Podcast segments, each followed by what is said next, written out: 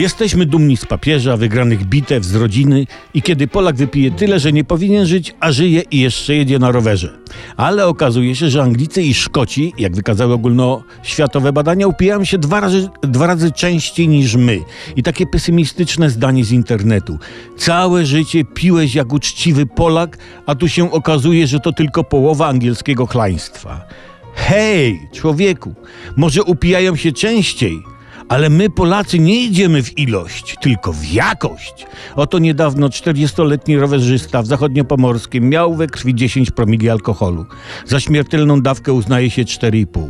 Rowerzysta opuścił szpital o własnych siłach. Nie miał chorób współistniejących, tylko takie istnienie współpijące.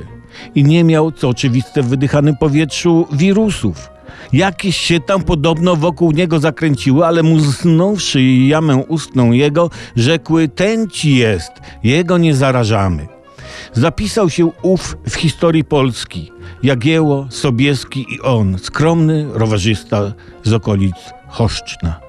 Gdyby żył Matejko Jan, to by go dorysował do pocztu królów polskich albo i do bitwy pod Grunwaldem. No a, a 25 lat temu, pamiętamy, we Wrocławiu u mężczyzny stwierdzono 14,8 promila. Prawda? Pięć razy badano.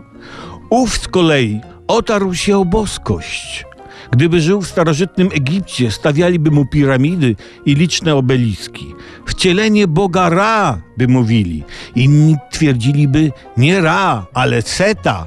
I ci byliby bliżsi prawdy.